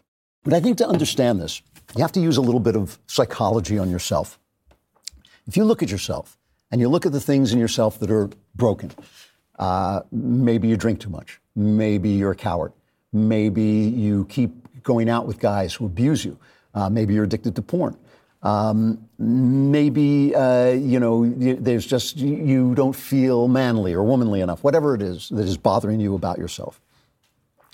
Any psychologist will kind of take you back to your childhood. Why? Because in, at your childhood, you are as close to being who you were meant to be as you will ever be again. If there's one thing we all know, if one Christian truth we all know, whether we're Christians or not, we all know we are not who we're supposed to be, that we are supposed to be something better. And when we think of who that better person is, we think back to our childhood and we think to the things that happened to us that made us worse, less than what we are. So just take the example I gave of the girl who keeps going out with abusive men or marrying abusive husbands and probably can go back into her past, it is almost certain can go back into her past and find that the person she, the man she loved first her father was abusive to her. Uh, I'm just giving an example, but that is a very typical thing that has happened. I've seen that happen many, many times in my life. She wanted love. She wanted a man to protect her. She wanted a man to take care of her and look after her. And instead, she got abused. And what happens when you suffer those traumas is that the desire for love and the desire for abuse get fused. And so you find yourself going out with men, even if you don't mean to, even if you say, this time I'm going to get it right, you find yourself again and again doing, uh, doing the same thing, repeating the trauma. If that woman could find in herself the child she originally was, the child that, was as close to being who God made her to be uh, as she ever was or will be again, and understand the innocence and beauty of the love that she was looking for, the desire to be cared for and nurtured by a man and have a man protect her and, and look after her and guide her into becoming herself and make space for her to become herself and be her full and complete self. She will find a very beautiful person, the person that God made. The damage that her father did, her earthly father did to her, uh, is something that happened to her. It's a damage that that was taken taken on, and her fusing of the damage of the abuse with the love just shows you that was a, a way of her for her to deal with the situation she was in. If she can forgive that child, if she can forgive that child the damage and love the child who was made, the person that she was supposed to be, the person that God made her to be, she may find a path of healing, a path out of this pattern of repeating the trauma she has been doing. Maybe she needs a therapist to help her do it. Maybe she can do it just by uh, the grace of God. But it, it doesn't matter. The point is, she can recover the person that she was made to be and love the person that she was made to be and forgive the damage uh, that was done to that person, forgive the, the effects of the damage, forgive the mistakes that that person made because of the damage. If you can love yourself that way, if you can become a child again and love that child that you were made to be, then you start to understand what it means to love other people as yourself. Then you start to understand what it means to forgive people the things that have happened to them and the damage they've taken on and the way they've handled with that damage and try to get back to the person uh, as they were made. And frequently, not, not all the time, but sometimes you find that if you can do that, uh, you start to find that they will start to become a little bit more like the person they were made to be. And the reason I bring that up right now is because it's almost impossible for us to talk to one another in this country now. I mean, we just hate each other, and we've got to stop. Uh, you know, I told you, talked to you before about Ben Shapiro's birthday and all these people screaming at him and all these people saying, oh my God, he wrote an article in Politico. This is corruption in Politico. If you can't deal with a guy like Ben, you can't talk to anybody. If you can't talk to people who are disagreeing with you, and this goes for us too, uh, you can't talk to anybody. And so there is this path forward, but it's a very difficult thing to do. But it's a way of remembering where how we can find again the values that we were given when we were made. All right, let's move on. All right, now and then, uh, for a change of pace, we like to bring on somebody intelligent and talented. And so we're going to bring on uh, Helen Andrews. She is a senior editor at the American Conservative and the author of a new book, Boomers The Men and Women Who Promised Freedom and Delivered Disaster. Helen, thank you for coming on. Thanks for having me. So, Helen, how can you look at a beautiful, grandfatherly, gentle face like mine and t- tell me that my generation destroyed the country? I, give me the thesis of your book. I've only I've only read the beginning of it, so I want to hear more. Yeah, and I and I should say that this is not a boomer attacking book. My own parents are boomers, and and I love them to bits. They're wonderful. So it, this doesn't mean that there are no good boomers, but in many ways, millennials and boomers are natural enemies, and and how could we not be? Since uh, the germ of the book began when I noticed how much harder things are today for my generation than they were for you guys. I mean, gosh, I would have loved to have been able to graduate college without a mountain of college debt, to work off a semester's tuition, you know, a couple nights a week sweeping floors at the chemistry lab. I would love to live in a, a family where you could achieve a middle class standard of living on a one income in a one income household. Whereas millennials feel like they're trapped in two earner households and they both have to go into the workforce just to make ends meet. All of the institutions that were functioning when you were growing up, when the boomers were growing up, the churches, the family, political parties, the education system, just did not get passed down to my generation in a state of good repair. So the boomers across the board have been institution destroyers. That's my the germ my case against them. Oh, sure, sure. So we destroyed a couple of institutions. Come on. You know, it's interesting. You start out by saying you've modeled this book on the Eminent Victorians by Lytton Strachey, which was this attack on several Victorians. And one of the things that always has bothered me about this, that book, that book, not your book, but that book, was that Strachey was this kind of louche gay guy who like resisted, you know, going into the army and then went out and attacked like Florence Nightingale and Khartoum Gordon, who are actually had performed great feats. Now, the boomer generation did produce this incredible moment of culture uh, in the 60s and 70s while we were, you know, all right, destroying the institutions, fine. But, but we did create the last great works of American art, you know, movies like The Godfather, this kind of, uh, you know, Ken Kesey's work, uh, The One Flew Over the Cuckoo's Nest, this moment of real creativity. And since then, it seems to me, the arts have died. The, there's really nothing very interesting happening in the culture.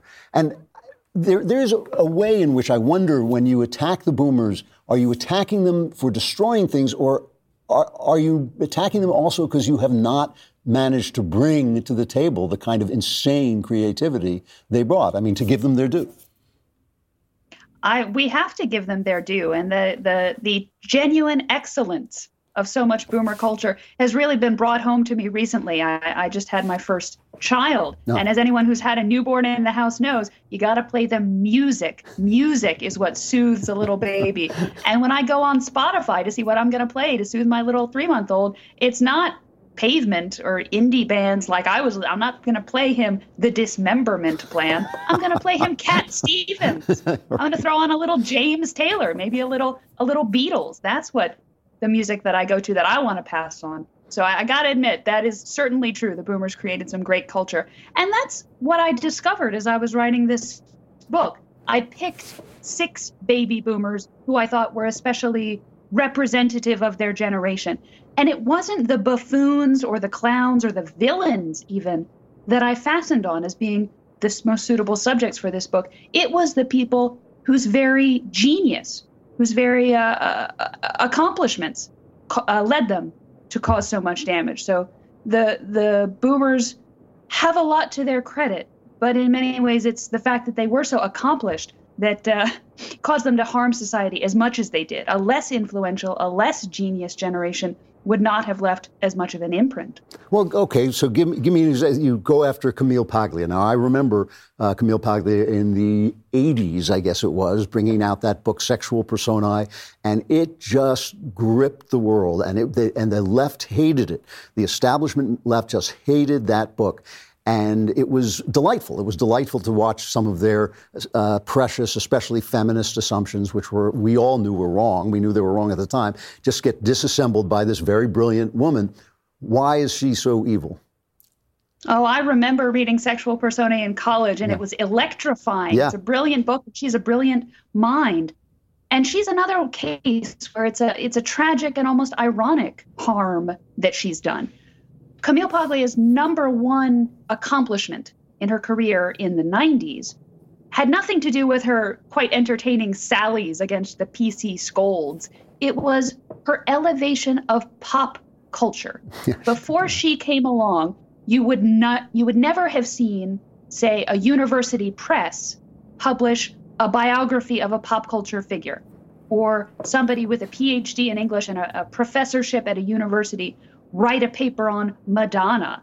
And it was Camille Paglia who said, no, pop culture and Hollywood is just as worthy a subject of academic inquiry as Milton or Shakespeare. Yeah. And in her case, that worked out very well because she had that grounding in the great books. However, the consequence of Camille Paglia's elevation of pop culture as a worthy subject of academic inquiry has been a subsequent generation that does not have her grounding in the great books. And pop culture is all that they know. I see so many millennial academics of whom that is true. They just do not have Paglia's uh, erudition and uh, education. Yeah. And that's a decline in standards that now the rest of us have to live with. It really, it really is terrible. I, I speak to English majors now who do not read Shakespeare, and I think like if you haven't read Shakespeare and they give you a degree in English, they've really cheated you. Uh, by, they've lied to you essentially, and you've read some obscure black or Puerto Rican author who may be very good. It not, has nothing to do with that, but is not foundational to the culture that you're actually living in and the thoughts you actually think. And that was a real mistake my generation made. I saw it in action. I saw it while it was happening. Uh, and it really did deprive you of an education. Obviously, not you, but you probably worked very hard. I mean, an education can still be hunted down if you if you try very hard, but they don't give you an education. Talk, you know, just before we came on the air, we were chatting about Aaron Sorkin, and I was reminiscing that I saw Sorkin's first play. I think it's called A Few Good Men. Is that the one that became the Tom Cruise movie? And it was a play. That's right. Yeah, and he was unknown, but it was a hit play, and I went to the play, and I remember thinking, sitting in the theater, about this unknown writer. This is a very talented writer who is incredibly shallow. This is an incredibly shallow man with an amazing gift for writing dialogue, and he has played that into, uh, made that into a fortune. It's amazing. Uh, so what's what's his what evil deed has he committed? What's what does he represent in the Boomer generation's uh, path of destruction? Well, he brought that shallowness to a show called The West Wing, yeah. which is all well and good as entertainment, but it's a, a little bit troubling that people watched that show and then decided to go into politics. Mm. A lot of people my age who are millennials decided to move to Washington, where I live, because they wanted to be West Wing characters. So the shallowness of that show has sort of infected uh, and the entire city and our ruling class. It's very disturbing the way that they see themselves as West Wing characters. The irony is that there is one subject on which Aaron Sorkin is not at all shallow, on which he has deep, sincere, very thoughtful beliefs. And that subject is the entertainment industry, mm. the influence of television. You'll notice that Aaron Sorkin has made four TV shows in his career. Only one of them is about politics. All of the other three, Sports Night, Studio 60, and The Newsroom, are behind the scenes dramas about a TV show. Because Aaron Sorkin has an almost grandiose sense of the, the moral heft of the dilemmas faced by uh, TV show producers and actors and directors and writers because that's the industry he knows best. And he knows where its uh, faults and vices and responsibilities lie. And it's almost his tragedy that his audience keeps wanting him to write about politics. Um, you know, when he made Studio 60, everybody said, that's dumb. Give us another political show. And so he had to make The Newsroom, when really politics is not what gets Aaron Sorkin's blood moving. It's TV, and that's something where he actually does has, have something serious to say. But what what was is the problem? You know, if you said to me, "Oh, you wrote this TV show and it encouraged young people to go into politics," why would that be a bad thing? Because in the West Wing, things always work out for the best. Uh-huh. And the characters are brilliant and technocratic and omnicompetent, and they have no faults, and situations always work out just yeah. as they're supposed to. Um, in a, in a way that's not true to life. And you can see it in individual plot lines. Anyone who remembers the Clinton administration watching the first four seasons of The West Wing will be able to pick out plot lines that are uh, ripped from the headlines, as they say on Law and Order. Uh, but the difference is that the West Wing version of any plot always has a happier ending than the real one of the Clinton years. And, and I think that's a, a distorting view of reality if, if that's how you think things are in the real world. Yeah, it is, it is interesting how leftism thrives in places that don't have to test their ideas against reality, like Hollywood and the Academy. Uh, that it, it, always seems like it's the people who actually have to go and build a business who suddenly think, you know, this doesn't really work so well. One more, uh, Steve Jobs, because Steve Jobs is a hero to many on the right. Uh, and certainly an, a weirdly iconic figure because he took the place that used to be held by artists. He, Steve Jobs replaced people like Norman Mailer, Ernest Hemingway, guys who used to be iconic uh, artists just by making things, what, what's what's his what's the negative side of uh, Steve Jobs? It's funny comparison. He's uh, almost the last masculine hero. Steve Yeah. Jobs was. Now Yeah. that's that's a very good way of thinking about him. Uh, I wanted actually when I wrote the chapter, I set out not with the intention of attacking Steve Jobs, but with the intention of defending him against a charge that's often leveled against him that I thought was unfair. And that charge is that his hippie persona was just an act. You know, there are a lot of people who just don't have a lot of patience with his vegan diet and his John Lennon glasses and his pilgrimage to India, whatever that was all about, because those things genuinely did shape how Steve Jobs approached his company. When he came on the scene, IBM was the typical computer company, and it was, you know, any given computer in an office would be supervised by a priest like cast of technicians. And it was Steve Jobs who said, That's not right. My vision for technology is one person, one computer. I want uh, computers to be in individual hands, and I want it to be so easy to use that anybody can do it without reading a manual. Because he believed that computers could liberate human creativity. And it's a testament to his genius that the computer industry today looks the way it does because he succeeded. One person, one computer is the model we still follow. The f- problem came from his very success. If you're a millennial, the uh, the fact that everyone's got a computer in their pocket doesn't or hasn't meant for you the liberation of human creativity. What it's meant is an Uberized economy and being trapped in a gig economy job rather than something more stable and long term. It means ubiquitous pornography. It means addiction to video games. So I think that the ubiquity of smartphones from the millennial perspective has been uh, very much a double edged sword and, and maybe on net more bad than good.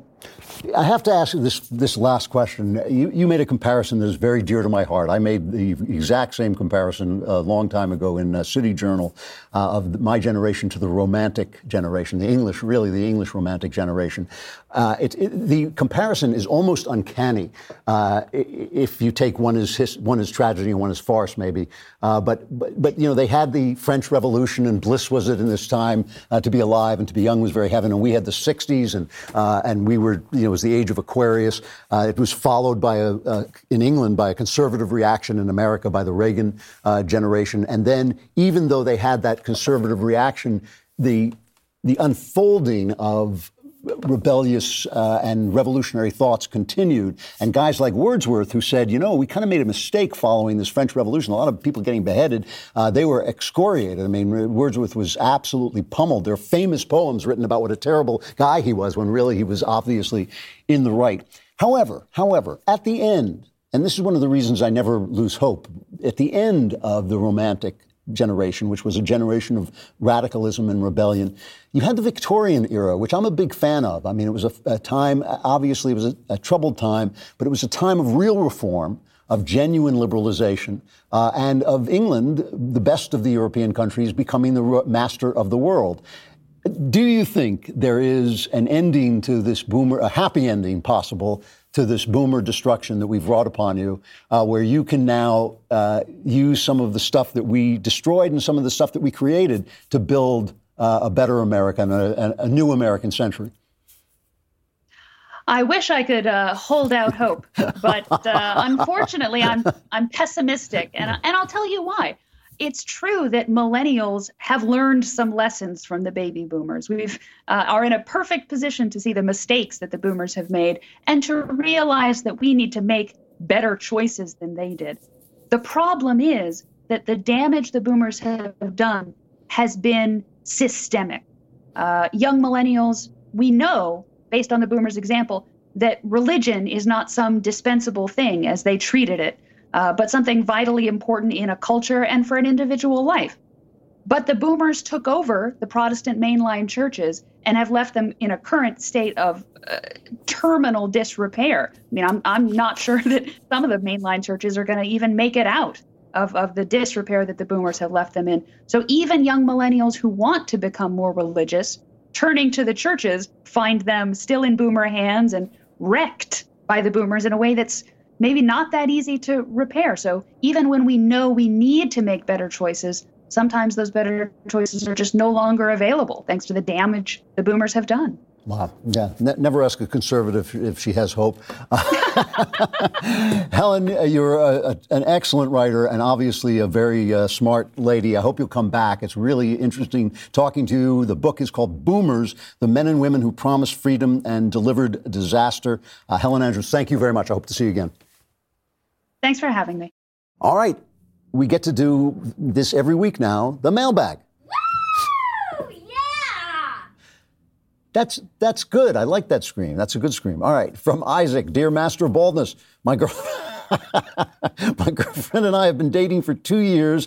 The issue of marriage has come up. I'm Christian. She's Hindu. Her parents suggested we have a Hindu wedding and a Christian wedding, but this poses serious is- issues. Uh, the, in Hindu wedding, the groom and bride are married in front of idols. Uh, my girlfriend and her family have not partaken in or recognized uh, Gandharva marriage. As a Christian, I do not want to perform rituals or engage in any form of idolatry that would violate the first two biblical commandments. Uh, but when he went to the girl's parents, they asked a difficult question How does this matter if my heart and intentions lie with Jesus? Um, the Bible is not only clear about not partic- uh, participating a, with a God who's not my God, but it can affect your children to the third and fourth generations. Undoubtedly, God declared such a punishment to convey the magnitude of such an action. Uh, no, this is a major problem. You've got a major problem on your hands, and you've got to solve it before you get married. Um, obviously, you cannot participate in a ceremony that violates your personal beliefs. Uh, so you have two, and it doesn't matter. Your heart and your intentions are not uh, at issue. Uh, this is ceremonies and rituals have meaning. The meaning is ex- you are expressing the meaning with your actions. You cannot have a marriage uh, in which that is that begins on those terms, especially because you may find that if you get married, you may find that you actually want to have uh, sex with this woman. You may find if you have sex with her, she suddenly gets pregnant, and then you will have children, and you're going to need to bring those children up in one religion or the other, or decide that you're going to bring them up in both, and you're going to have to be comfortable with that. So you have to decide this issue now. You have to decide it before you get married. If it were I, I would I would tell my wife. Uh, I would say, "Look, I, I, need you to become a Christian with me. I need we need to be one thing." Uh, that is what I would do. And if she couldn't do it, I would have to really think about what's, if I were in your situation, that's what I would do. That's not what you have to do. There are other things you could do. You could, for instance, dis- have a long discussion about how you're going to raise your children, and then you can get married in a civil ceremony that violates neither one of your beliefs. You haven't mentioned how your girlfriend feels about having a Christian wedding and whether that bothers her. If it doesn't bother her, then maybe you should just do that. Never mind, her parents aren't getting married, you're getting married. So I, I think that um, this is an issue you definitely need to solve now. And, uh, you know, personally, I think it would be the, be- the best thing would be if you were of the same religion. And if she would, uh, since you're so devoted to your uh, religion, if she would join you in that religion, I think that would be the best thing. Uh, or, as I say, have a civil marriage and arrange some kind of patchwork way you're going to raise your children. Uh, whatever it is, you both have to be totally satisfied with it before you get married, because this will tear you apart later on. So you've got to decide it is a big deal. Um, let's see. Uh, greetings, Lord Klavan from Bryson. Do you think Donald Trump's legacy is destroyed? I've been a Michael Knowles level Trump fan, but between his treatment of Mike Pence, not his, not Knowles' treatment, um, uh, Trump's treatment of Mike Pence, his suppression of Republican support in Georgia, and his inflammatory rhetoric to his supporters, I'm very upset with his behavior over the last two months. I know that I will not support him in the primaries in 2024 should he choose to run. He's not going to run in 2024. He'll be 78. That's not going to happen. Um, so, first of all, you've been listening to Michael Knowles. Uh, you've got to deal with that. That's the first thing you have to deal with. Your life is not going to go right uh, until you stop doing that. But also, uh, the question of Trump's legacy being destroyed. The Trump's legacy has been destroyed insofar as it's Trump, Trump's for now. Trump really had a great presidency. A friend of mine described him that he almost got out uh, with his great presidency, but when he turned around, his dragon tail turned and destroyed everything behind him. Uh, Trump really had a terrific presidency until uh, COVID hit, and even with COVID, he did spur on the development of va- vaccine in miraculous record times. Although he did make mistakes with COVID, everybody made mistakes with COVID. He did do that, so he really had a triumphant presidency. The way all the things that you mentioned are indeed bad. He behaved badly. So his legacy is twofold. One, because of his belligerence, because of the ugliness of his personality in some ways, the thuggishness of his personality, he actually broke the chains that bind us. That's why they're coming back with this big shutdown in big tech. That's why they're censoring us. That's why they're panicking. That's why they're trying to tag all of us with the violence that took place in the Capitol, because he did break the politically correct chains that bound us. He broke that cage. And as I've been telling you for four years, the, the, the very parts of him, the very parts of his nature that gave him the strength to do that, his belligerence, his pugilism, his, his crudeness, his thuggishness, all that stuff, which served its turn, in fact, made it so that he didn't get reelected. I told you it was going to happen. It did happen his legacy in time, his legacy will return. In time, as he's forgotten, in time, as, as history considers what he did, it is going to become very clear that he did a lot of really, really good things. What he has done is he's, he's shamed himself, and we have to stop the left from you know, he he behaved badly. He does that. He, he always did it. He behaved badly, and he behaved badly at a cr- crucial moment, and the results were tragic. And that, you know, that's something you get. You you have to carry with you. You have to carry that with you. But, but he really had a wonderful uh, one term presidency. And I think the things that he stood for and the things that he broke have to stay stood for and have to stay broken. And I think this politically correct thing that he burst through uh, was a gift to all of us. I think we have to hold on to it as satraps like Tim Cook and uh, Jack Boots Dorsey uh, try to force them down our throats. If America is going to stand, they have to fall. If America is going to stand, those restrictions have to fall. And if they do fall, that will be a legacy that was not destroyed. And that will be the main, main victory of Donald Trump. So it's a very complicated question. It's a very interesting question. But we have to remember stand with the principles, not the man, put not your trust in princes or in any mortal man who cannot save. Put your trust in the principles and put your trust in God. And then, then we can win this fight. We can. And if we do, that Donald Trump will get some of the credit, and that'll be a good thing. That's it. Long show. Hey, that's that's really a long long time to talk. I hope uh, you had a good time, and I hope you will come back next Friday as we continue laughing our way through the fall of the Republic. I'm Andrew Klavan. This is the Andrew Klavan Show.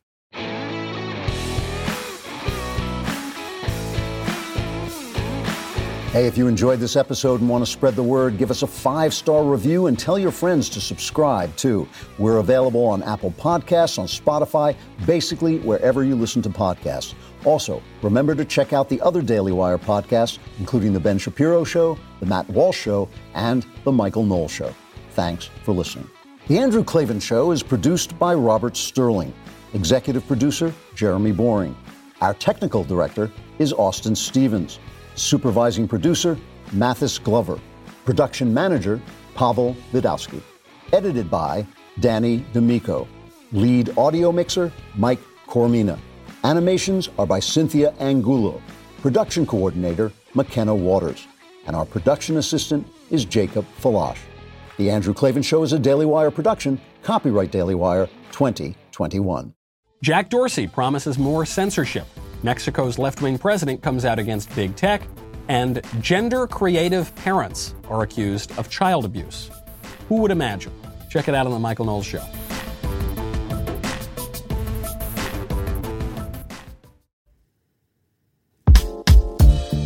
While tackling your New Year's goals, don't forget about your daily dose of fruits and vegetables, which just got easier to remember thanks to Balance of Nature.